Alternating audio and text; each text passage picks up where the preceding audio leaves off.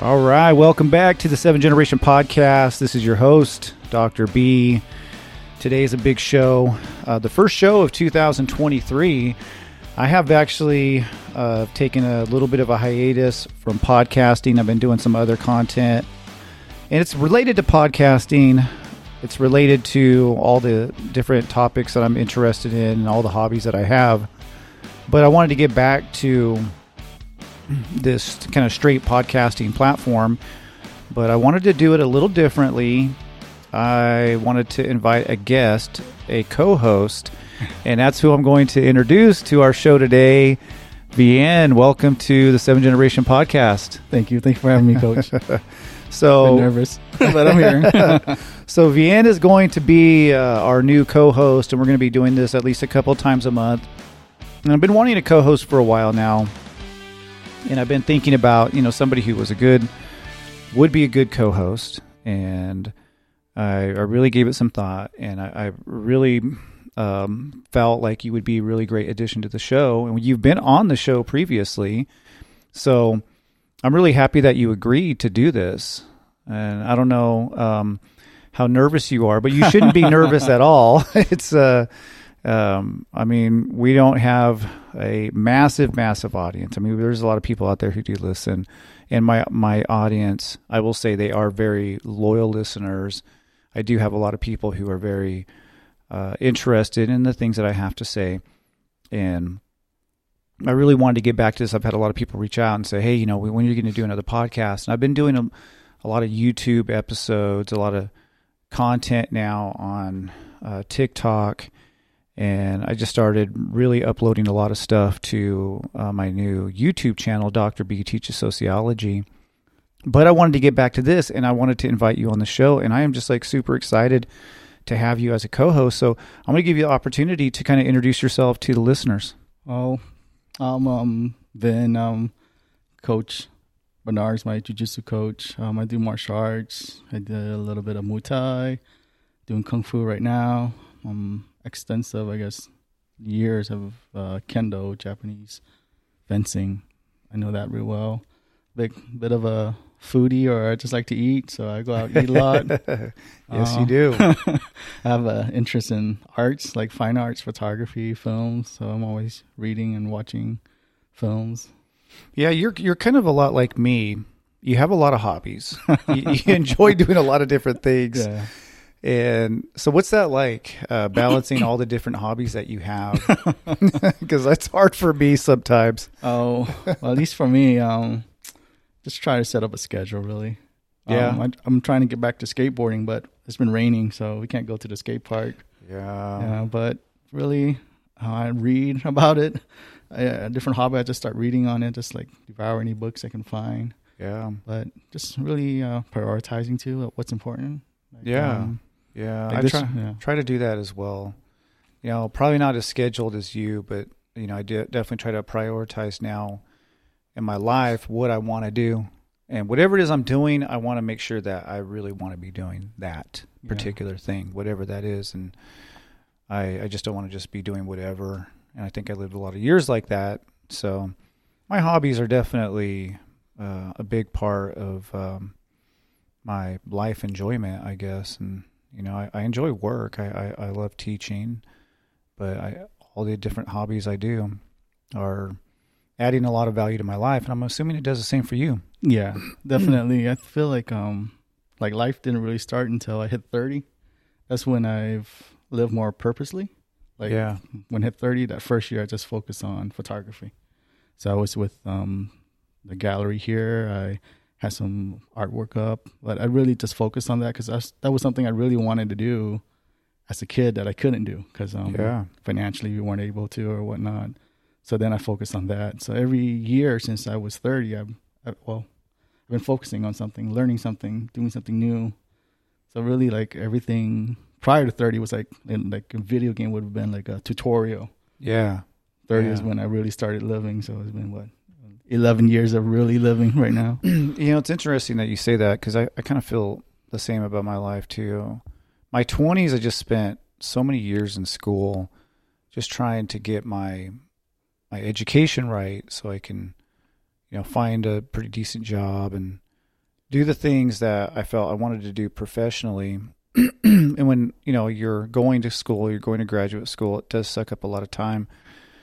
I really didn't have any hobbies at all. I wasn't doing anything in my my 20s. I mean, it kind of I, I think back at it and I was just like such a um a uh, a nerd. I was just Oh. in school, and not a bad thing by all means, but you know, I kind of realized I think in my 30s, you know, it's not that's not the way I wanted to live. Just focus on work and being a professional.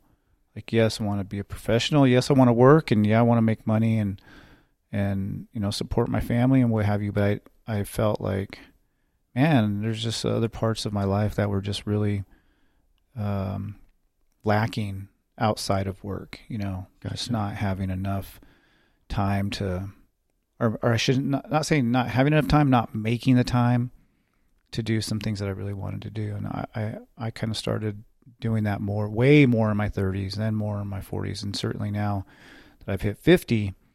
You know, I'm all about that. I really do feel like, man, the clock is ticking. I got to do the things I want to do now. Definitely. Like yeah. that kind of resonated with me too because I always like had an excuse like, oh, I don't have time. I don't have time. But really, we never really have time. We just have to make time for what we want.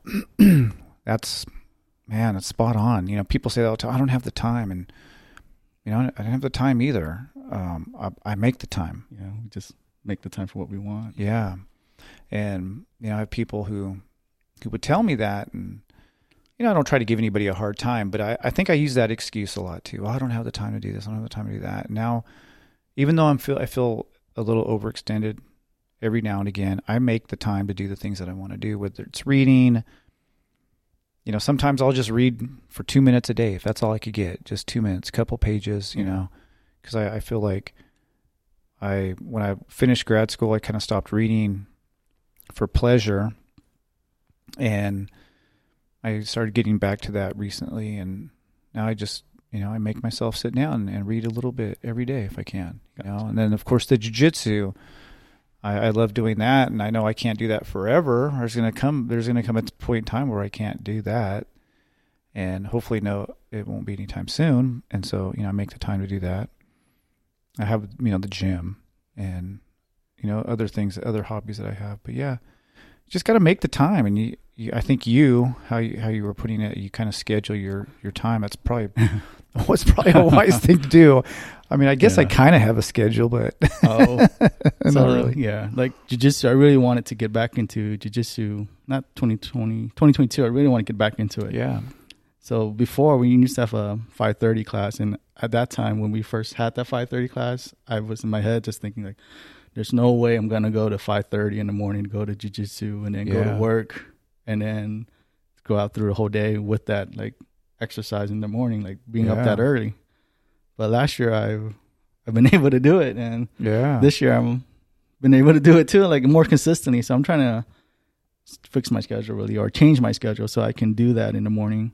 And Do you get tired at all? I mean, like, how do you feel when you just like? I know you work and you know you have obviously you, you family life, you know the different hobbies. Do you ever feel sometimes like, man, I'm just kind of tired, kind of worn out? I think like um sometimes you do feel like you need more sleep.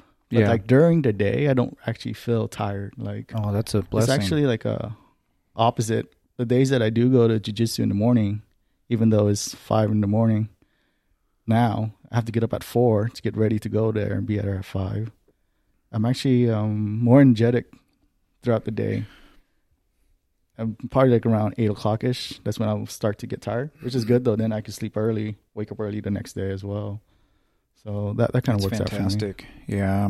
I mean, there's been times where I've gone into the gym in the morning with Dave and I'm out of there. I'm like, oh man, I feel great. And there's times when I'm like, I'm so exhausted the rest of the day.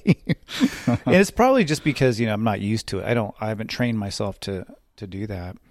What do you think of uh, Jocko Willink's uh, 4 a.m. thing? Have you ever tried that? I haven't tried that, but you haven't tried I know, it? like I've seen his uh, Instagram post where he like showed a picture just of his watch, like the time that he did his workout. But no, I, I haven't tried that. Yeah. It's funny because I did try it, I think, during the pandemic for a short time. And uh, I don't know what happened. anyway, I gave it up. I think it's it's easy to give up on the whole waking up in the morning bit, just because, especially when it gets it gets colder. Yeah. It's nice and warm in bed, and you're like, oh, Yeah. do I really need to go to jiu-jitsu today? Oh, I can go on Wednesday, Yeah. or I'll do it later. You know, I, I heard him talk about that 4 a.m. thing, and you know, people were saying, "Well, I can't get up at that time. I got, you know, I work late or whatever."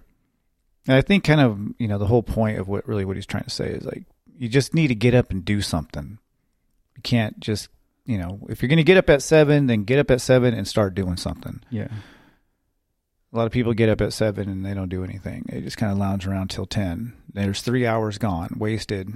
And but I heard him talking about that. You know, some people well can't wake up at four in the morning because they're working. They need more sleep or what have you. And but yeah, I, I like the whole idea of, of staying busy and getting things done. But then there's there's part of me too. I kind of go back and forth with that, and I feel like that just feed ins feeds into that whole mindset. Too. You always got to be doing something. You always got to be grinding. gotcha. And I don't know. I don't know. How do you feel about that? Because I'm not so sure that's what we need to be doing either. No, I don't. I don't think we need to be grinding. Say we were up 16 hours of the day, like every yeah. Every minute of that 16 hours we should be grinding. But if we have a goal, like we want to do something, say I want to go to jujitsu, then I really should get up and go to jujitsu. Yeah. Like when I planned that to go to jujitsu the day before, a part of me really wanted to do that for some type of goal. But then in the Yeah. morning, another part of me want to take over, like the the lazy part, I guess, or the instinctive part, the part that doesn't want resistance. Like, hey, just stay in bed; it's easier. Start Yeah. to take over. Yeah. Yeah, it's interesting. Um, I know that that's kind of like a big part of our our motivational push now. I see a lot of stuff on Instagram and I'm on social media a lot more now than I was a couple years ago and you do see a lot of the motivational stuff and got to be always, you know, grinding and doing something. And I think that's good to a certain extent and then I think too like you know, you could get so caught up in that and not really just be enjoying life too Yeah. Definitely. you know it's important to enjoy life as well and i know you're you're you you're a foodie and you like to eat you like to go out i'm sure it's got to be enjoyable That is, yeah. you know it's got to be fun it's nice like good conversation right with the people that you eat with and yeah it's got to be that's a good time Yeah. but you're doing something that you enjoy, Joy. doing Yeah. so i think that's what we need to do more you know some i think feel like the motivational thing sometimes i feel like it's just more about like making money Yeah. having possessions and I think, yeah, definitely.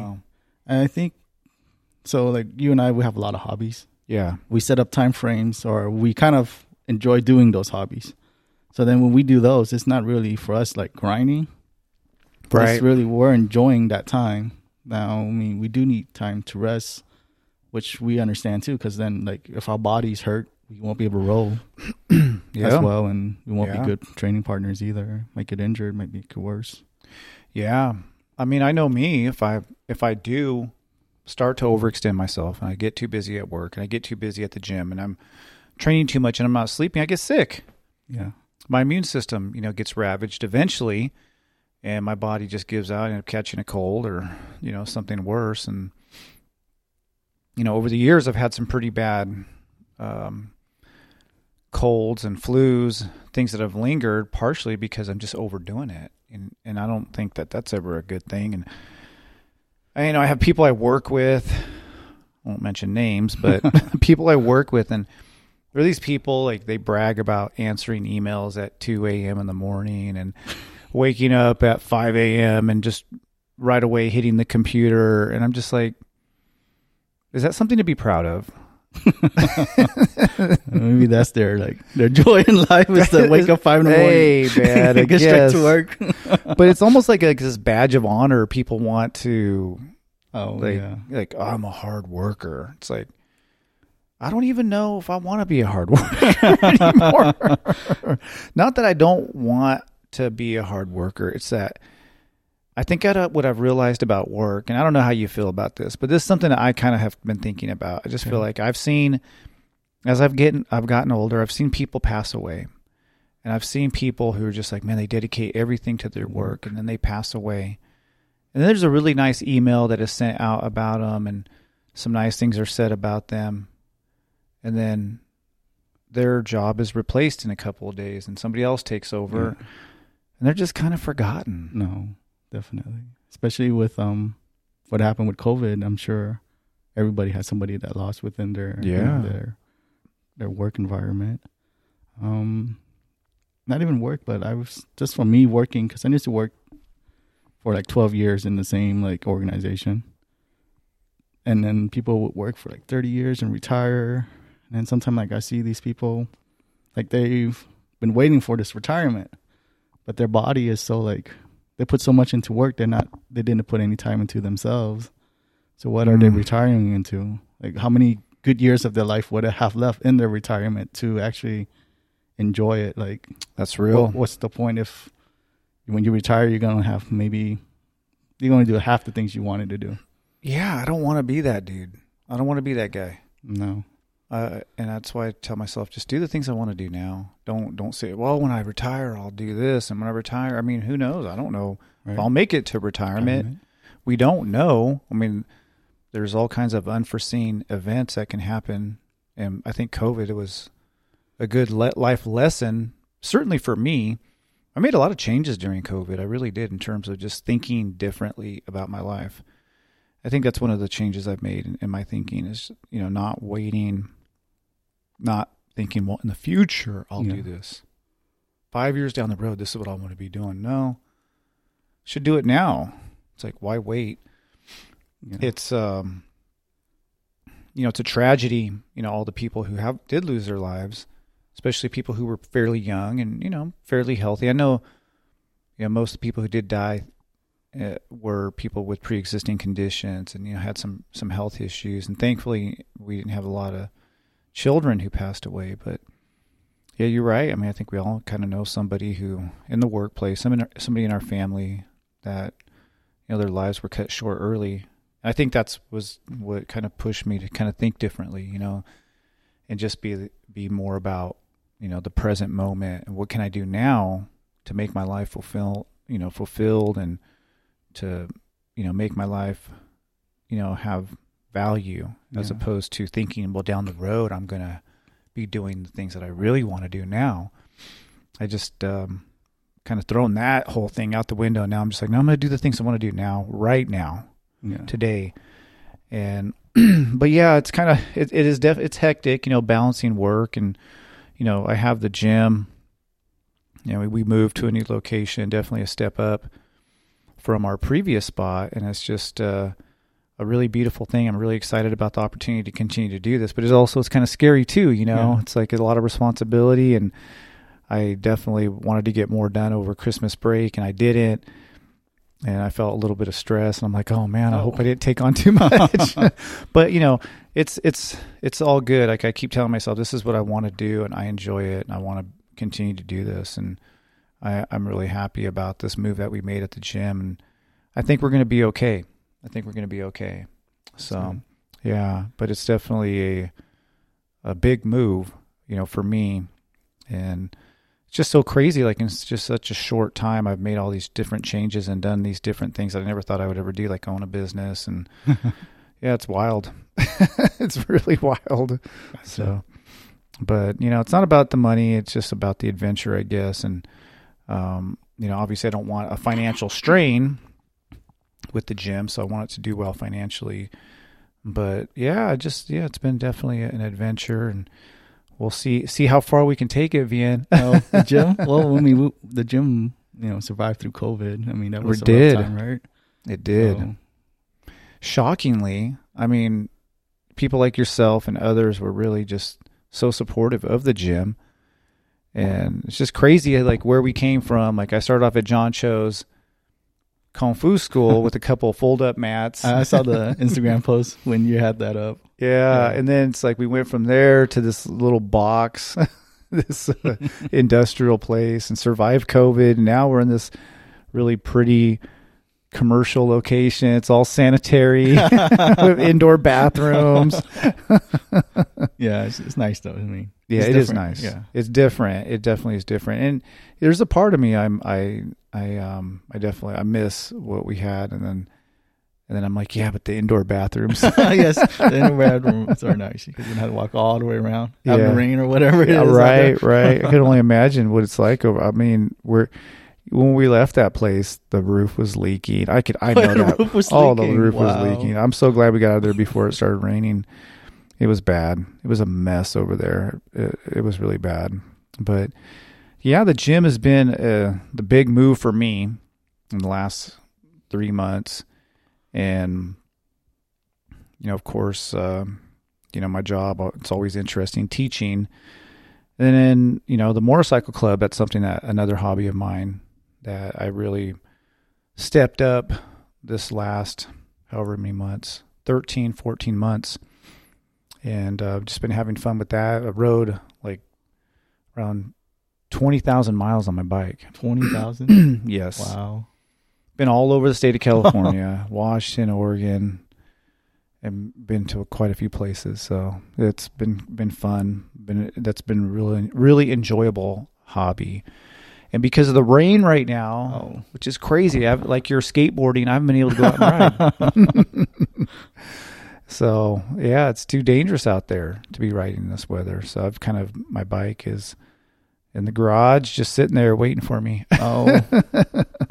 But it's got to clear up at some point, right? eventually. Yeah, yeah.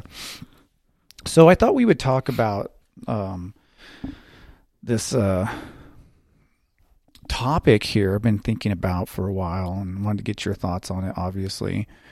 But dealing with negative people, the negativity bias, and just this, you know, idea of negativity that obviously we all got to deal with negative people sometimes right in the workplace sometimes ourselves sometimes or the negative person is you know we're looking in the mirror and we're looking at it right Yeah. um, and i've definitely have made some changes over the years in terms of you know dealing with with uh, my own negativity because we're everybody has a little bit of negativity i think in um but kind of pushing negative people out of my life and whatnot. But anyway i just want to get your thoughts like what do you think about negativity and the world? And you know i know you're the kind of person who cares about you know obviously people and the well-being of others and you do probably see a lot of negativity in the world. So what's your thoughts? What, what do you think? Mm, for me at least, I know like um, other people's negativity needs to affect me a lot. Like yeah. I'll just like I'll get sapped into it too, and then I start getting like I start feeling the same way they do. yeah Um, I know lately I kind of like not like a barrier, like I'll acknowledge what they're feeling, but I won't let it get into me. So for me, for the most part, I know like I've kind of not I kind of know who's gonna be like negative. Some people are just plain negative. You can tell them something like positive, and then they'll just jump right into like whatever's negative about it. But for those people, I just acknowledge it and kind of not let it affect me. yeah. Yeah that's a tough one you know because you, you just can't escape negative people. They're, it's all all over Yeah. you know. And I, you I was reading up on the negativity bias and and how just being around negative people can rewire your brain. It's just really crazy.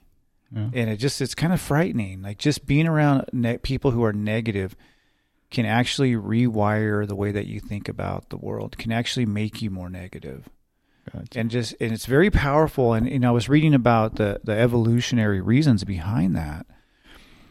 And apparently well not apparently I mean if, if you think about our ancestors and and how we lived in nature for all these thousands of years prior to, to industrialization you know we really had to be attuned to negative events right? Negative uh you know situations were a matter of life and death. So if somebody said hey there's some lions over there yeah, you don't want lurking you were going to pay attention to that Yeah. even if there weren't lions over there if somebody said hey there's lions you're going to pay attention you're going to be like oh, what's going on you know and you're Yeah. you know and so you know it would it would you know create a little bit of anxiety because you needed that for survival it was a survival tactic and so we always had to be attuned more to negative talk Gotcha. and negative situations because it was a matter of survival. Now you fast forward to a modern society.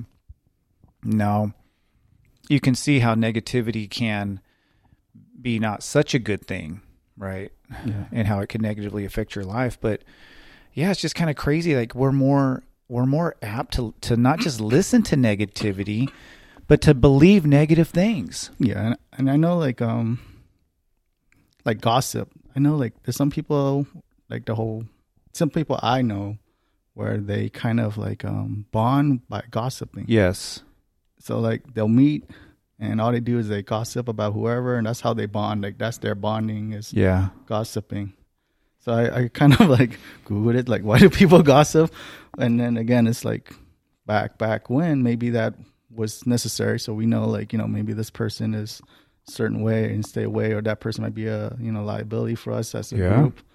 But nowadays really I don't know, what is it still continue Yeah, on? it's a type of. I think when it comes to gossiping, yeah, you know, it's interesting. I've thought about that. I feel like it's kind of like a social glue too. You get together and you hang out and you talk shit yeah. about people. People. it's kind of a messed up thing, but it kind of brings people together. Uh, but you're right, and you can kind of see, like maybe if there's a problem with some individual or somebody in the community or what have you. Yeah, it's just I, I, I trip out on it, but yeah, I really try to move away from negative people since COVID hit, especially. And you know, there's just interesting. You know, you you I've been around you know people who will you know talk kindly to your face and then say negative things behind your back Gotcha. and i think that's one of the things that just was really i just hate that part of our humanity to me is just so horrible like you know if you don't like somebody it's like you should just say it to them if you can't say it to them you shouldn't even say it behind their back you know and you know i've encountered like some situations lately where people have told me some really terrible things that people have said about me and these are people who I kind of thought maybe were even my friends, you know? Yeah. And, you know, it's just, you know, it's kind of, it, hurts a little bit.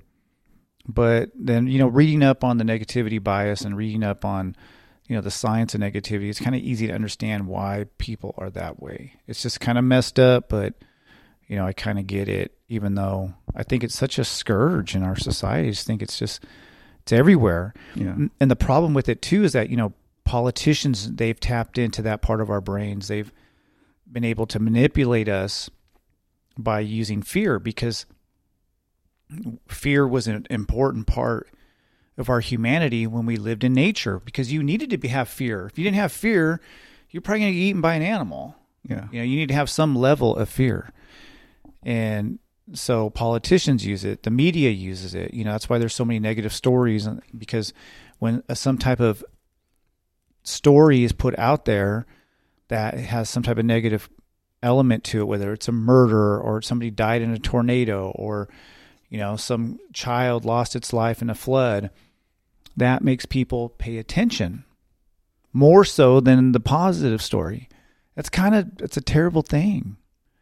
It's a terrible thing, and there's just like all this science that shows that you know, like the media, they know they have to run x amount of stories that are negative because that's how they get their viewership. Gotcha. And they need their viewership for ads. for ads for money. Yeah, it's all about making making the the the um the money that they you know need to be competitive. So yeah, it's just kind of that that part of our our humanity. But I think if you un- if you learn to understand it, I think even learning about the negativity bias and and learning to like you said protect yourself from it and stay away from negative people.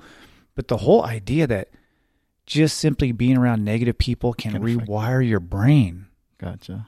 that's a scary thing. That really is a scary thing. And so you got to really just be around around the kind of people that you want to be like. And if you're not, you're going to end up being, you know, and you know, the um you know, my mom used to always tell me, you know, you got to be careful who your friends are because, you know, people are going to think you're just like them. If they're Yeah. doing bad things, they're going to think you're doing bad things. Well, it's uh, same thing with, you know, negative people. If you don't want to be negative and you're hanging around negative people, it's going to be hard not to be. Yeah. So, Definitely. Yeah. I wonder if there's any type of like uh, so the opposite. Say if um you know you're around somebody that's always positive, someone's always looking on the bright side of things, or Yeah. someone's always pointing out the other side of the you know, because there's always if there's a negative, there's probably a positive side of things too. Does Yeah. that affect like our? Would that rewire us a certain way or? I think so. I think that's what some of the research is. But then there's that flip side. There is that flip side. There's a book. I can't think I'm of the author right now. She she authored Nickel and Dimed. Okay. Do you know who I'm talking about? She just passed away. Her first name is Barbara. I can't think of her her last name. She wrote Nickel and Dimed, and then she wrote a book about happiness and positive psychology. And she kind of she kind of um, did a critique of positive psychology, and she said that you know the whole idea of positivity is problematic. So Oh, she gotcha. she went the other direction and talked about because you know so many people are just want to be positive and and because it's so easy it's so easy to become negative because the way that human beings are wired Yeah. that people recognize it and people want, don't want to be that way and so positive psychology has really just taken off recently in recent decades and you know how to how to be positive and you know the affirmations and whatnot i mean i get caught up in that stuff too i mean i i do and i and she was really critical of positive psychology and this idea of positive thinking Gotcha. how that's problematic as well. Always looking at the bright side. Maybe Mhm. that's the name of the book, The Bright Yeah. Side. I can't. I, anyway, I'd have no to. worries. I'd have to look it up. But yeah, her her book was really an eye opener, and man, she was really critical of this new aspect in psychology, and that you know. Always being positive, her argument at least is not always a good thing. There has to, and that makes sense to me. It's got to be balanced. Like, yeah. you know negativity has its place too because you need somebody too to also say hey there's a problem here you know Yeah. we got to fix this problem uh, or else it's going to result in whatever issue Yeah. So i mean po- being positive is not and that's according to her is like sometimes you can't look and see the problems that are in front of you because you're always Oh, looking yeah. at the positive side it's just going to work its way out you know it's like we just got to think positively gotcha. No. that that's that's equally problematic, which I I trip on, and it makes sense to me. Um, although I would rather be more positive, I guess, than I would to still always be that negative guy. Because I, I had this dude, I was in, in I was I've been in, in two motorcycle clubs, and one that I'm I am in currently, and I was in another motorcycle club. And there was one guy, and he was all right. We were friends. I don't talk to him anymore, but and partly because he's just always negative, Oh. Always negative, and he's just like, well, that's who I am, and I have to, you know, bring up everything that could go wrong, and and that, that used to just drive me crazy. I don't know how you feel about that. always, looking at the, always looking at every little thing that could go wrong. Well, this can happen. Have you thought about that? And I'm like, yeah, but you know that's not going to happen. The chances of that happening are Like, very, very little. But what if it does happen? It's just like I don't know. Uh, You could just get caught What if? What if? What if? you get caught in the what ifs, yeah. And I'm like, well, what if it doesn't? you know, but he used to say he used to um uh I don't want to say he bragged, but he kind of was like, I'm that kind of person. I look for the things that could go wrong. Yeah. Sound like uh, some type of law enforcement person, maybe. Because, like, from what I understand, like, cops would go in to like a restaurant, sit with their back against Yeah. the wall so they can see everybody and things like that. Because they're always looking for what can go wrong Yeah. in every situation. Well, that was this dude, and he used to drive me bonkers. Um, but it got to the point where I was like, man, I can't deal with this guy because he was just so negative. And he would say that you know he was just trying to figure out you know what were some of the things that were problematic about whatever, whatever things that we were doing, you know, things that could come up. And I think that that's good to a certain degree, but then it could get to the point to where you're just being you're just stalling, you're just throwing up roadblocks, so we Yeah. can't get anything done.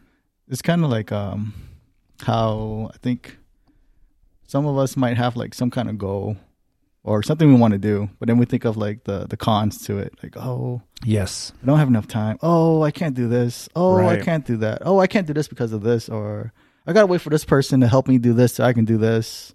Instead of it's like an excuse almost for us Yeah. not to take action towards what we want to do.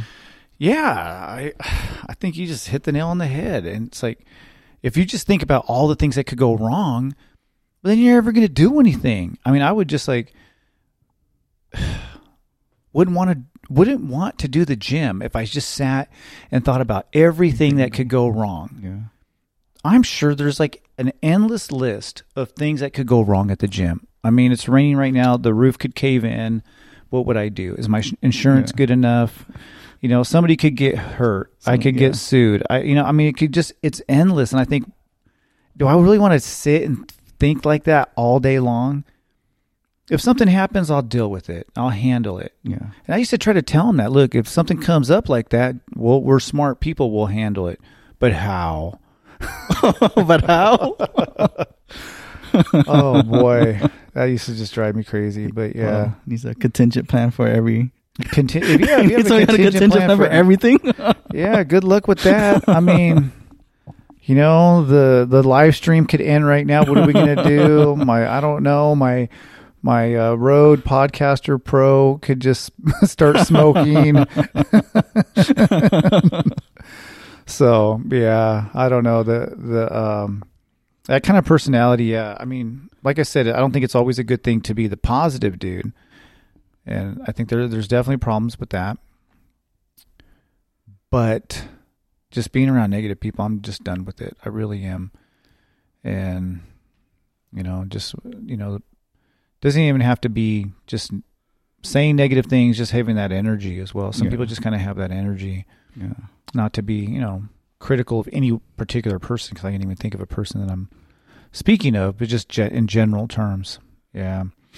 But yeah, it, it's something that I definitely have over the the years of really trying to push people out of my life that you know I just don't feel like are a very powerful force, and you know I want to work with people like yourself who I feel like you know I can actually accomplish something with, and stay away from people who are just, you know, not really looking to do something in a good way and or maybe they're just kind of stuck in some, you know, negative rut. yeah. And I've just yeah, I've worked with a lot of people like that over the years. And I've dealt with family members like that, friends and whatnot. And I just feel like, man, I don't have enough time left in my life to deal with it anymore. You know? so but um but yeah. But yeah, other than that, you know, I've been doing this TikTok thing. Um and I just started on. T- I, I created a TikTok a long time ago, and I tried to do it, and I was I sucked at it. VN. I was like, TikTok is stupid. it's lame. I'm not doing this anymore. And then I threw up a TikTok. I don't know, maybe a, a few months ago. And then I tried to do another one, and I couldn't get I couldn't get it up. I I, could not get the the the footage up that I was trying to upload something. I couldn't get it to go up. Whatever. I just said, ah, forget this. yeah. I let it sit. And then finally, about three, four weeks ago, I, I came back to it and I'm like, well, let me just post some pictures. That's pretty easy. I'll do some motorcycle club stuff. And so I started posting motorcycle club content on there. Just some pictures of my club, my, you know, club, the Pacific Savages, and some of the events that we've been to that we put on. And I was kind of learning how to do it then. And I wasn't getting any traction with it. I wasn't getting any kind of following. A few Mm. people here or there, maybe a few views. Like, you know, like I mean, it was pretty pathetic. it was pretty sad. but then I posted this video, this one minute TikTok on uh, some Native American history that I felt like needed to be shared Yeah. and you know I've taught American Indian Studies in the past. I taught American Indian Studies for shoot how many um you know 15 years. Let's see here. Bar- Barbara, yes. Uh Enrique, thank you. Bright sided, yes. Toxic positivity. Toxic posit- positivity. That's right. Yeah. John Nelson, what is this? My podcast, John. Um, so, for those of you who are listening to the show on Apple Podcasts or on Spotify, we are streaming this on YouTube as well. So we can, um, people can a- ask questions. But so I started this TikTok. All right, I posted this this video of this history I felt was really important, and man, it just hit. Boom! I got thousands of views on it Wow. I was just really shocked. Yeah, and it just like blew up for me. Like in my in my in my in my uh in my head anyway. For somebody who you know doesn't do well, I guess I do. It's a lot of stuff on on Instagram, but. I'm- don't have a big following on Instagram. I think on Instagram um, for the gym, I have like 1,200 followers. For the podcast, I have a couple thousand. But I did this video, and man, I just started getting just thousands of of views, hundreds of follows, Gotcha. and hundreds of comments Oh wow. on the video. Yeah, and so I posted another one and posted another one. I just started posting a bunch, just history, Native American history. And do you do TikTok? I actually don't do TikTok at Yeah. all, so I'm, I'm unfamiliar with it. I don't know. Yeah. It's really weird. Yeah. TikTok is a trip. I I don't even know how to fully use it. I'm sure I'm not even getting the most out of it.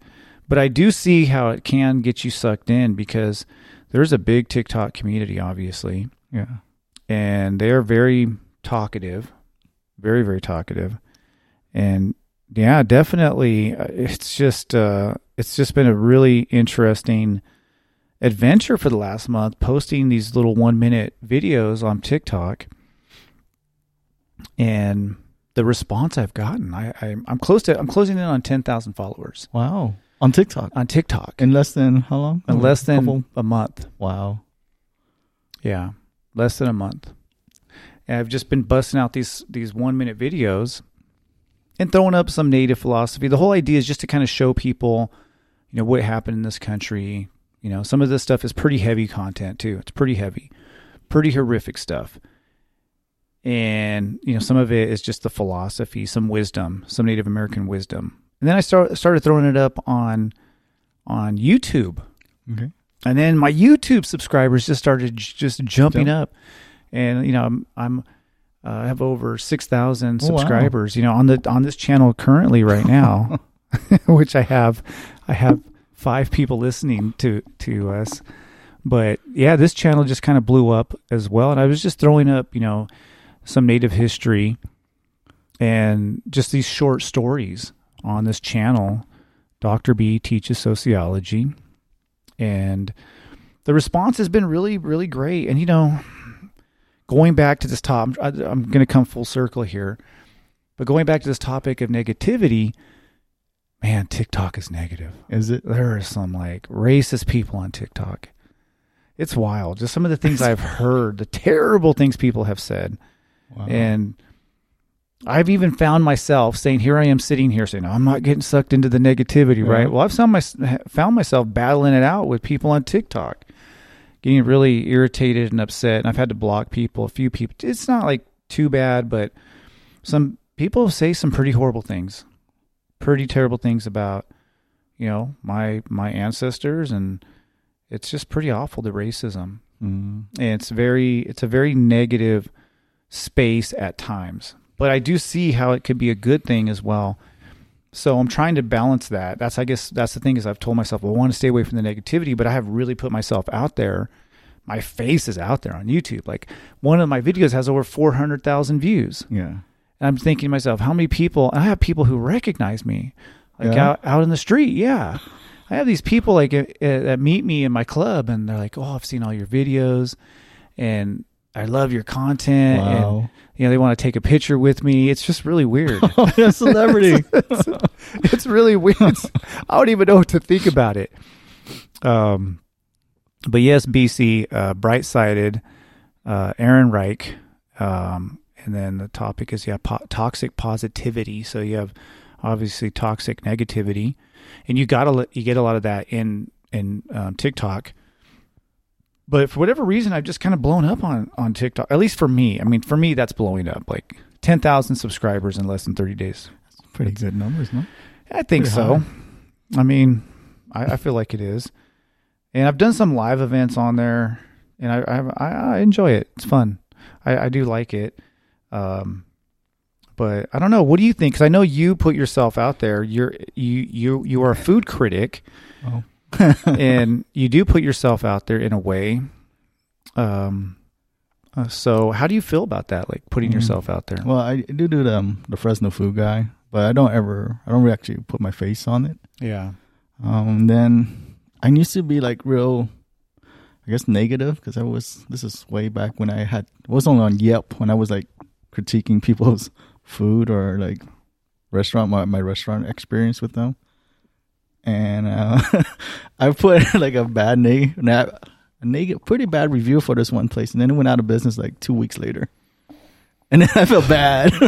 The I felt real bad. I'm like, oh, you killed. I don't know if it was like my review that got them out of business or if, if it was really just bad and it wasn't good that they had a It business. probably was just bad, but still funny. But it was like, oh gosh, there's like consequences to my reviews. so with Fresno Guy, I don't, I don't really post anything bad. If I don't, if I ate somewhere I don't like it, I just don't really share it. Yeah. But if I share it, I mean, I think it's pretty good. It's people should go try it out. But I try not to put too much. Yeah, well, we did the podcast together. You did say that you didn't say you don't say too many negative things Yeah. about the places. Yeah, it won't be up there. It was bad, but other than that, I'm Yeah. just yeah, I'm not gonna go. I'm sure you've had to have had some places where you're like, I don't really like this. I had a couple. I think we never really walked out of any restaurant except for one where we came in. They put us on a wait list, and we were supposed to get a table. It took a really long time for us to get a table. And then it took a really long time for them to take our order. Actually, no, they didn't take our order. And then we saw people coming in after us, seated and had their order taken. and Everything else, we just left. Yeah. And that was like maybe the worst review I left. It's on it's on Yelp somewhere. If you find my name, you can probably read it. But Well, that's terrible. I mean, I'm sure there's got to be some places that are not not quite the best. Yeah.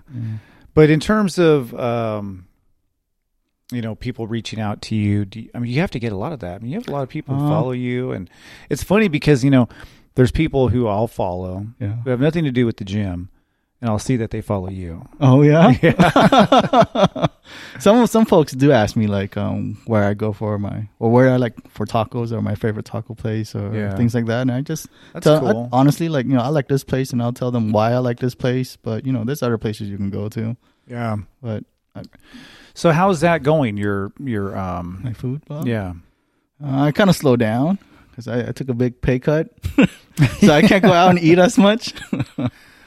So it's, Can we can we talk about that at all? Your switch over? Yeah, I think we Yeah? can. It's not a Okay, deal. well let's well let's yeah let's jump into that. So you made a switch in in jobs, Yeah. professions, kind of. Yeah.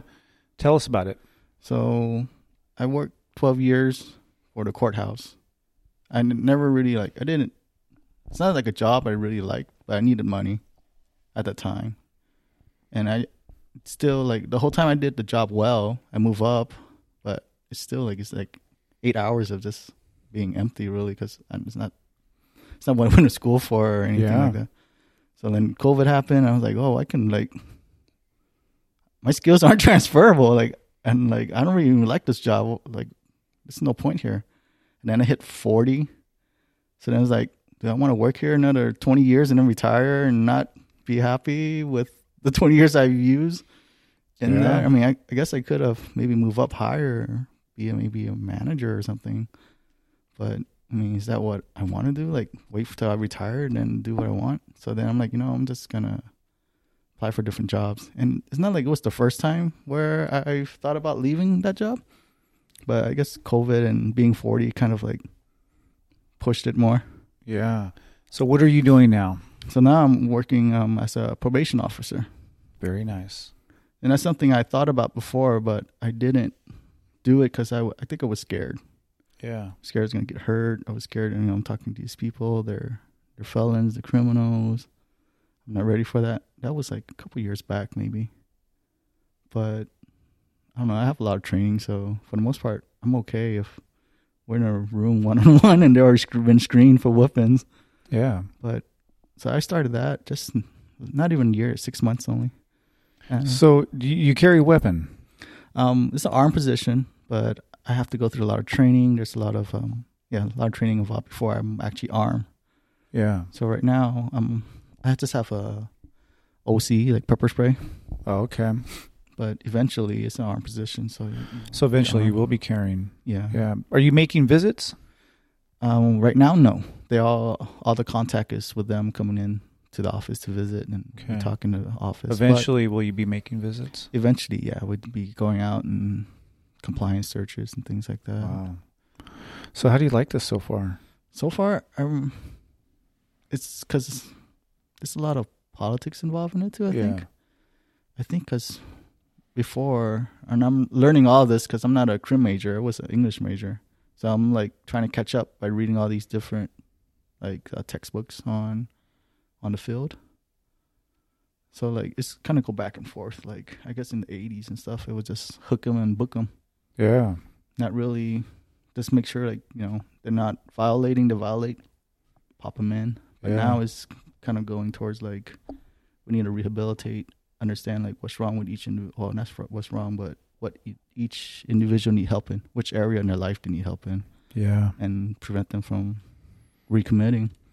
Yeah. not going trying to keep way. the recidivism rates Yeah. as low as we can get them. Yeah. Yeah, so it's kind of right there. That's where we're going, where the department maybe wants to go. But I think there's a lot of folks that have been there, uh, you know, when things were different. So it's hard to get the everybody Yeah. on the same page. So it's like anything else, I guess. Is people Change is hard. side. Yeah, Change is hard. I mean, especially for you know our criminal justice system. And, you know, people have such very concrete views about what we should be doing, yeah, and you know, I think that we haven't quite figured out exactly how to handle our prison population first of all, and then of course, you know, we have a lot of folks who are going to get out of prison eventually, and I mean, the best thing is to get them going in something good and Yeah. positive, right? But yeah, it's it's you know it's it's uh, the system is definitely rough, and I feel for anybody who's involved in the criminal justice system. Um, I, I really do. I feel for all all folks who are a big part of it because I I, I think that to a certain extent it's like the system is just to keep you a part of it, you know, keep you going in it, and um, yeah. But this has been a big move for you, and you took a pay cut. So, how big of a pay cut we talking about? I mean, you don't have to give us numbers, but I can give I can give a concrete number. I'm not. Yeah. Like, I was making that much before, but it's like like thirteen dollars pay cut. ooh, man, an hour? Hour, yes, not that Oh, month. oh my god! and then like uh, my retirement too. Like thirteen a month that wouldn't been bad at all, Vian. But thirteen an hour, dang, I- but, yeah, that's definitely some food, right? that's that's, defi- a lot of food. That's a lot of food right there. That's a lot of uh, that's a lot of reviews, man. yeah. So that and actually my retirement, I went down from um, a different tier too, but I think so far I, I enjoy it. yeah, I enjoy it. I mean, I'm still in probation within probation because it's a whole year, but I've been learning a lot. Um, learning a lot really about stuff that I didn't know about, like um, psychology stuff. Like uh, what is it? Uh, they call it CBT, cognitive Yeah. behavioral therapy, and okay, things like that. Like different ways to kind of talk to people, get them to think differently, and maybe perhaps change how they're living. Yeah. Maybe they can see the, what you know what the choices are doing for them. So what's that called? Cognitive behavioral Cognitive behavioral therapy. therapy? Yeah. Yeah, I've read up a little bit on that. You know, I'm a sociologist, but I, I love psychology. I really do love psychology, and I enjoy reading up on just how the brain works and you know the different things that we can do to kind of rewire our thinking. You know, it's Yeah. not not an easy thing to do, obviously. Sociology, you know, we're more concerned about understanding just how society is structured and social institutions and whatnot and obviously the individual within the social institution. But I find psychology to be really cool, and I try to stay up on, you know, a few podcasts that deal with a lot of psychology. Gotcha. So, but yeah. So, are you liking this job? Um, yeah. So far, I really like it. I don't mind like talking to the folks coming in. I actually enjoy talking to them. Um, I enjoy the training, the, the physical. I know like some folks don't enjoy the physical training part, like the Yeah. self defense and like the firearms training. I never had firearms training, but I enjoyed it. Yeah, and the, and the martial arts training. I mean, you've done so much martial arts over the years. you've done. Name all the different Oh, uh, forms. no, I shouldn't say forms. The Oh. different martial arts. well, I, oh, I did karate like a semester at Fresno State. Okay. my last semester because that's something. Well, I always wanted to do martial arts, so I did there, and I'm like, hey, that's kind of cool. And then the sensei or the teacher there at the time was like, you know, it's lifelong like, uh, like journey for a martial Yeah. artist. So I'm like, oh, that's that idea of being lifelong like really like struck me. So I'm like, I, I need to find something to do lifelong. Um, I did some kickboxing too at Fresno State because I did have that at that time. But after I finished college, I'm like, I need to do. I want to do martial arts. That's something I always want to do. Right. So Fresno actually have like a kendo dojo. Like kendo is Japanese fencing. Yeah. I remember as a kid, I saw like on National Geographic, like they had like a kendo person with the mask and all the armor and everything. And it's very like mysterious. Like it was, it attracted me as a kid. So I went to kendo, and then like the fees weren't that much. So then I stuck with that for like 12 years. Nice. And then I wasn't training as much towards the end. I was like more in like a teaching position. And there were things like that I wanted to do before like I just get in that type of position. Like I wanted to do some like learning computer stuff on the side. Um, I w- I also felt like even though I'm doing martial arts, I can't really do anything unless you give me a stick. Yeah. There's no self defense there. I mean, like the ult. Well, I guess not the ultimate, but like I can like get myself not in those type of situations where I have to fight somebody. But if it does get to that point, I don't. I didn't feel like I could protect myself. So that's when I started Muay Thai. And that was fun, and it's kind of like kickboxing too, and it's good conditioning. Everything. Muay Thai is awesome. Yeah, and I never knew like I can sweat that much in my life. Like we're just wringing out my shirt with sweat. And then I took my sister to a self defense class because she was like um, starting high school. And I wanted her to learn some self defense. Yeah.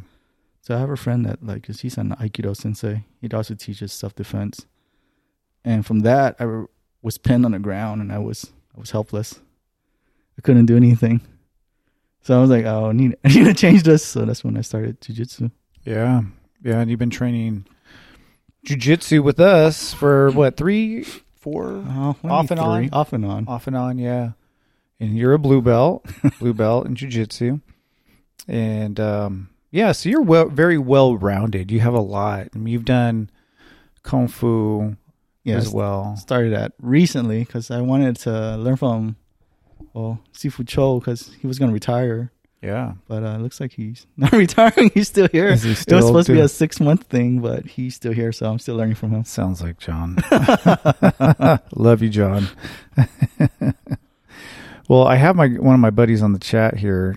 Ride with Primo. What's up, my man? How we doing? And one of my club brothers. And we have Alfred Red Crow. How you doing? Um, again, we're live here, Seven Generation Podcast. I'm here with my new co-host, Vien, and this is uh, the first show, 2023 and we're going to be doing this this format at least a couple times a month and see how it goes. I am definitely enjoying this conversation right now, and I hope everybody who uh, listens to this is, enjoys it. You guys can reach out to both VN and myself. I am on Instagram, Seventh Gen Podcast. If you would like to follow me there, and then you are Uh, I have the Fresno food guide. That's Fresno Food yeah, Guy. You can reach me out there. Yeah, and I'll put the the links there in the show notes. I'll I'll put our handles, and then of course now I am on I'm on YouTube. So if you're on YouTube, obviously you know that I'm on YouTube because you're probably going to watch me here. I have my channel, Doctor B teaches sociology, and I have another channel. Uh, it's uh, Seven Generation now, and that's basically just my motorcycle club and my uh, jujitsu stuff. But here we're just talking about. Well, obviously we've talked about jujitsu, just a little bit of everything. I guess it'll just depend on where I decide to put the YouTube, um, our podcast. I might put some on this one, like this one's going up on Doctor B teaches sociology, and then maybe another day I'll, I'll another podcast we'll throw it up on. The, we'll focus more on jujitsu. I'll throw it up on the other one, and then I have the TikTok, my new TikTok, man. I'm blowing up on TikTok. and my TikTok is titled Merciless seventy seven. Merciless.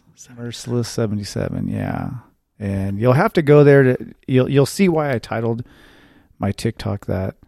Uh, there's a particular reason. I did a video there, and um, but yeah, check it out. It looks like we have another. Uh, says where did most of the natives on the Trail of Tears come from? That's a good question, Ender. Um, you know what's really interesting. So so Vienna, I've been doing a lot of stuff on a lot of my content recently has been Native American history. Yeah. And that is a really outstanding question. And what I'll say this uh, anywhere from 80 to maybe 100,000 indigenous peoples east of the Mississippi were were removed from their homelands to Oklahoma Indian Territory, what they called Indian Territory. And most people, you know, they think of like the Trail of Tears involving the Cherokee. That happened, I can't remember, after the 1830 Indian Removal Act. So 1838, I believe, is the year that the Cherokee are forced to walk that trail. Some of them leave early, but there's so many different tribes that are forced to leave the East Coast, and they're forced to move out to uh, Indian Territory out in Oklahoma, where they said that they would have the land as long as the Yeah. grass grew and the river flowed. Of course, the land would belong to them, and of course, they wanted Oklahoma too, right?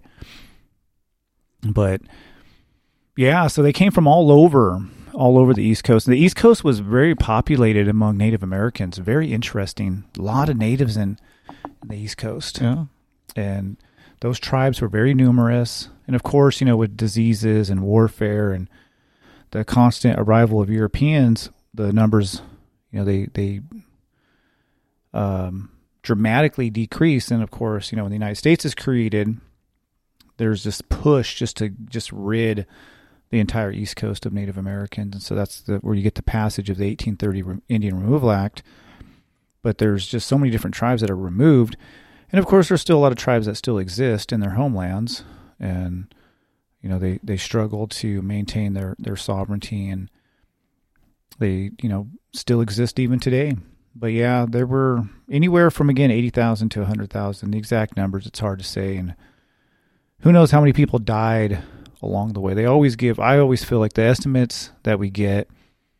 I think there's a political reason why we want to keep those estimates low because we don't want people to think, oh, we just complete the government just completely slaughtered natives, but pretty much that's what they did, Mhm. you know, and that's kind of what when I'm doing this TikTok is just, man, just the stereotypes about uh, indigenous peoples. It's just really it's ugly. It's really problematic, and what people believe and the lack of education. So it's kind of inspired me. I feel really inspired right now to do this, to do this, and I know I know that you know it's TikTok. It's not real education. I get that, but I feel like I can. I've I've created a little bit of a formula where I can plug in a lot of information in a very short time. And if people want to do the research and they want to jump into it, at least they'll have some dates, they'll have some topics, and they can go read a couple books on it. And if you guys can always hit me up too, if you guys want to know what to read, I'll let you know what I read. I'll let you know what I'm, where I'm with the information that I'm, you know, putting out there, where I'm getting it. And you know, I am an academic. I am a I'm a sociologist. I have my PhD in sociology. I know how to do research and whatnot. But a lot of the stuff that I do know, you know, a lot of it I didn't learn through reading. I learned it through talking to people, talking to people, the descendants of the people who experienced some of these tragedies. So, so my thoughts uh, on the residential boarding school system. Uh, do you know, do you know anything about the residential boarding school system? I know, I'm sure, I know you know a little bit. I just know a little bit. yeah. Yeah. Well, my thoughts are are um, are numerous. I mean, maybe someday you know I can give you the report that Deb Haaland did. Deb Haaland is the Department of Interior. She she runs that department now, the first Yeah. Native American to run it, and that's the department that deals with all all Native American issues. So they did a, a study. Uh, it was about a year long study and they put out a report. So maybe I can send it to you. You can kind of read through it and then and I can do the same and we can come talk about it, you Okay. know, kind of talk maybe we can do like a more a more detailed discussion of that. But just kind of some general thoughts. Alfred is obviously the residential boarding school is a terrible, terrible uh, chapter in in American history here in the United States, and in, of course Canadian history as well. Obviously, thousands of kids are killed in these schools, and you're talking about brainwashing. You're talking about just some awful things that I don't want to get too much into right now. But yeah, it's a terrible, terrible uh, history that lasted for uh, about a hundred years. And it's, it the, the devastating in, effects of the boarding school system are still being felt today. The historical trauma, you know, the destruction of native cultures and or the attempted destruction of native cultures and a lot of the the socioeconomic problems that I think native people have today, a lot of the historical trauma, psychological issues, high suicide rates are a result of this history. And what's really messed up about it uh, is that you know we just can't um, seem to really educate the the general public about really what happened. So I guess that's kind of like what I'm inspired about right now is just to put stuff out there that's digestible in a short time. It's not just to shock people because some of the stuff is shocking, but people need to know it. People need to know that, hey, you know what? This government attempted to completely destroy natives. I'm working on some history right now in British Columbia where the the Haida and the Tsimshian people along with uh, Tlingit and other First Nations people in that area, where you know basically the the settlers there were trying to kill them off with smallpox. And I'm working on a on that history right now. This is a history I I didn't know about. I've only learned this recently, and one of my my um, TikTok followers he turned me on to it. And so he's like, "Hey man, you got to learn this history. Yeah. Maybe you can do something on." it. I said, "Yeah." I said, "Tell me a little bit." and he was just sharing some information on it, and I was just like, oh, I got to, I got to know more. And this this history is horrifying. I mean, we're talking about anywhere from you know thirty thousand. That's like a low number to maybe maybe as high as a hundred thousand. People were were killed with smallpox. You know, weaponized smallpox. It's really just a scary, chilling history really chilling. And I'm just learning about it. Just so it's frightening. So, um, your TikTok is fire. Uh, yes, they're short, but they are at least a real conversation going. Yeah, that's kind of what it's all about. Um, you're doing a good job, brother. I appreciate it. Um, I appreciate you, brother. I really, really do. Um, says, is there a group of educated natives trying to get the U.S. government to uphold the treaties? You know, I would say this that there's all around the country. You know, there's Native people, really great leaders in all Native communities who are really trying so hard to uphold their rights, fighting for their rights. You know, people always say, "Oh, you know, the Indian Wars were over." You know, at Wounded Knee, 1890, when you know the Seventh Cavalry slaughtered the Lakota, but you know the Indian Wars still are going on today. Sometimes it's in the courtroom, sometimes it's you know it's still out there in the homelands, like at Standing Rock and you know where some of these pipelines are built, or Mauna Kea, some places where the the spiritual sites are being disrupted. Anyway, but yeah, that's some of the stuff I've really been think getting getting into mm. a lot, Vien, and and some of the stuff is just heartbreaking. Some of the history is really it's it's it's hard. It's hard to read up on, and just so disturbing but I really do enjoy putting it out there. I enjoy like sharing it with people and starting a conversation and at least, you know, people people know a little bit about some of these these histories. And I'm trying to find like stories that are not as well known. Yeah.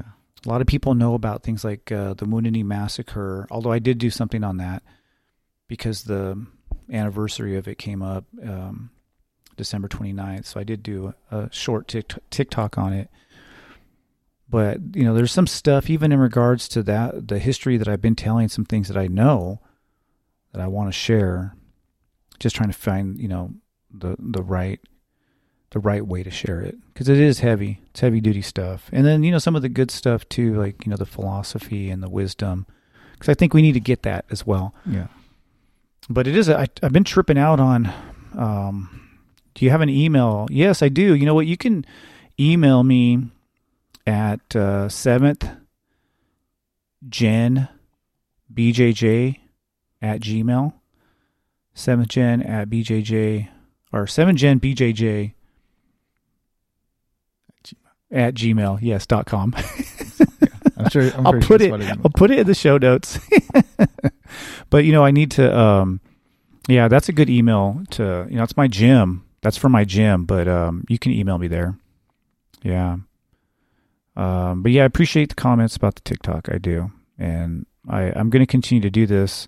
It says right here, uh, I'm Alaska Athabasca native, and just found you. Thank you, thank you, Ender. I appreciate that comment, and I really I hope you continue to uh, watch. Um, check out the TikTok. I don't know if you're on TikTok, but check it out. I do kind of upload uh, the content in both places. I'll make little minor changes, but I do. I am uploading stuff in both areas, and I would love to do something on Alaska at some point in time. So hopefully, I can I can do that. Yeah.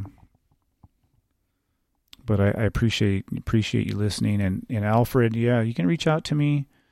You know, I mean, I I've gotten some really good suggestions on the part of people. TikTok are the, the people there are cool. The community's cool because some people have turned me on to some history that I didn't know too. They're like, "Hey, have you heard of this?" And I'm like, "Yeah, I have, but you're gonna have to refresh my memory." And then they they you know will send me a link to something that I can read, and I just yeah, I don't know. It's just been interesting, and I mean, obviously, you know, you can see a lot of nonsense on TikTok. Yeah. That's Instagram too, right? it's everywhere. Yeah. It's everywhere. There's nonsense everywhere. It's like how you use it.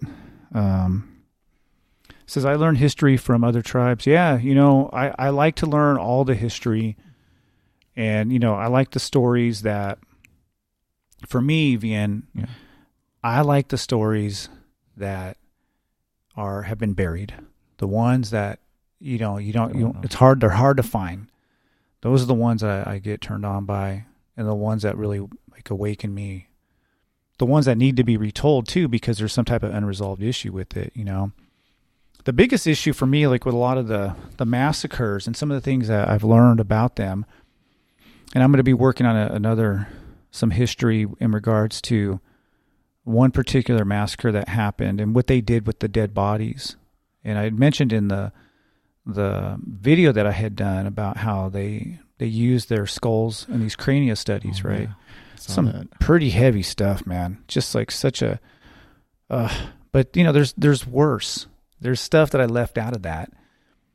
That's even worse that they did, and and the stuff that you know, there's there's testimony on the part of soldiers that were there. Who you know the Sand Creek massacre? That's the massacre I'm referring to, and I didn't mention the TikTok, and I want to do a part two because there were about a hundred soldiers who refused to engage in that massacre. They were like, "No, I'm not going to go kill women and children. I'm not going to do it." And a lot of those those soldiers, they they basically ratted out the their uh, their brothers. You know, said, "Hey, these guys committed crimes," and but nobody was ever convicted. Nobody ever went to jail for that massacre. You know, I mean the the that's Sand Creek I'm referring to. And you know, if you look at Wounded Knee, I mean, they gave I think twenty something congressional medals of honor away to soldiers who killed you know women and children. Yeah, but yeah, I appreciate it, uh, Ander. Um, but I would love to do something on Alaska at some point in time. I'm definitely not as familiar with that history. But feel free, like I said, you can follow me on Instagram, uh, Seven Gen Podcast or you know on TikTok, and you can you know send me some information um, if uh, want me to do something. But yeah, so yeah, so pe- but people are interesting because they'll they'll tell you, oh, you should do this or you should do that. So I got a lot of really good ideas for stuff I want to do in the future. But my focus there has primarily been Native American history. But uh, there's a lot of history that I I know. You know, I did something on uh, what's his name. Um, Tobera. He was killed in the Watsonville riots of, of 1930. I did a um, a short YouTube video called uh, "The Watsonville Riots," and then I did something on Filipino nurses and Yeah. that stuff. I, I really enjoyed doing. I posted on. Did you see it on on Instagram? Yeah. and you know I did something recently on Native American warfare, and yeah, there's some stuff I've been doing, just kind of playing playing with. I guess it's not the great. It's not great. The content is not the greatest, but um, in terms of like you know the production production wise, but you know the more I do it, hopefully I'll get better at it. Yeah. yeah. But I feel like doing these one minute videos though, they're so they're easy for me to do, and I feel like I get a lot out there and just not waste any time. No fillers. Just here's the facts. Take it or leave it. Yeah. Yeah. So it's been fun. It's been exciting. So we're at we're at, we're at 115, man. So Vien, man, this has been so much fun. Um, I, I hope you're gonna enjoy being my co-host. What do you think? I think so. Yeah, yeah this is great. Just just it, flows. Yeah, it just flows. We just kind of go from wherever, and that's kind of what I want to do. And um, yeah, I mean, we didn't get much into my motorcycle club. Maybe we can talk a little bit about that. Maybe more about the gym. But the plan is, y'all who are listening to the show, is that we're going to try to get some topics, and we'll make sure that what we do is, you know, we share our topics obviously with each other that we can prepare for the show, and then maybe I'll put some stuff out there on the Instagram uh, Seventh Gen podcast to let people know, hey, uh, this is what we're going to be talking about before. And then we can share the link. So if you want to watch us live, you can watch us live. And we do have actually have seven people who are watching us live, but this will be put out to the entire world. I mean, it's put out to there to the entire world right now, but we'll um, make sure to put it out on um, you know Apple Podcasts and Spotify. When I upload it, it goes everywhere. So it's pretty cool. But yeah, man. So any last words here for tonight? Oh, just on the last bit where you were talking about like all the native history. Is there like a native history book that you recommend? Kind of like I know, like I learned a lot from like what is it, the People's History of the uh, United States? How Howard know, Zinn. Howard Zinn brought up yeah. all those the the stuff that we weren't really taught in school. Is there another or a book that you would recommend in that kind of? You know, the People's of... History, the Indigenous People's History of the United States it's actually kind of modeled after Howard oh, Zinn's oh, okay. book, and that's by uh, Roxanne Dunbar Ortiz. Gotcha. She is a pretty well-known historian. She works at um, East Bay, uh, CSU East Bay. So she's a historian, and she wrote a book probably I would say maybe ten years ago, "The Indigenous Peoples of the United States," and it's pretty that as a history, as a history book of the terrible things that happen in this country. It's a phenomenal read. Phenomenal. But that's just one of several.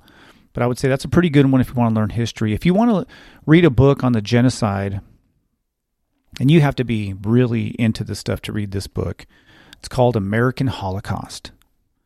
American Holocaust. And maybe that's something we can do too. We could read a book. You can read it. I can read it. and We can talk about it. You know, we can do something like that in the future. By David Stannard that book, oh, it's just it's just chilling. It's really really chilling. I like the live stream setup. I appreciate that. Thank you.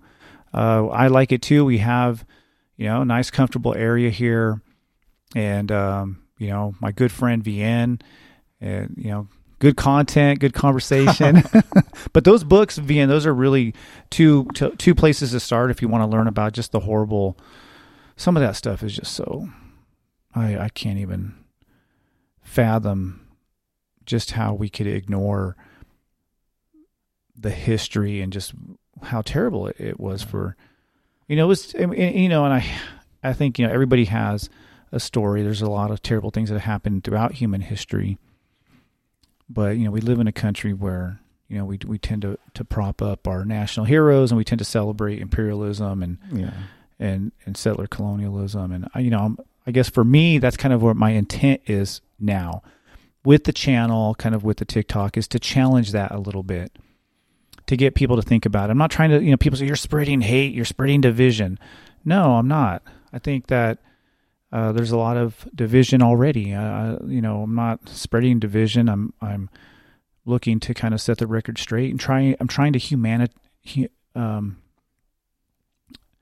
humanize indigenous peoples and you know we're we're real people and we're we have you know real pain historical trauma but also too you know there's a lot of us that we're we're doing all right as well you know we're doing good and you know I'm doing well I know a lot of natives that are doing well It's not all bad.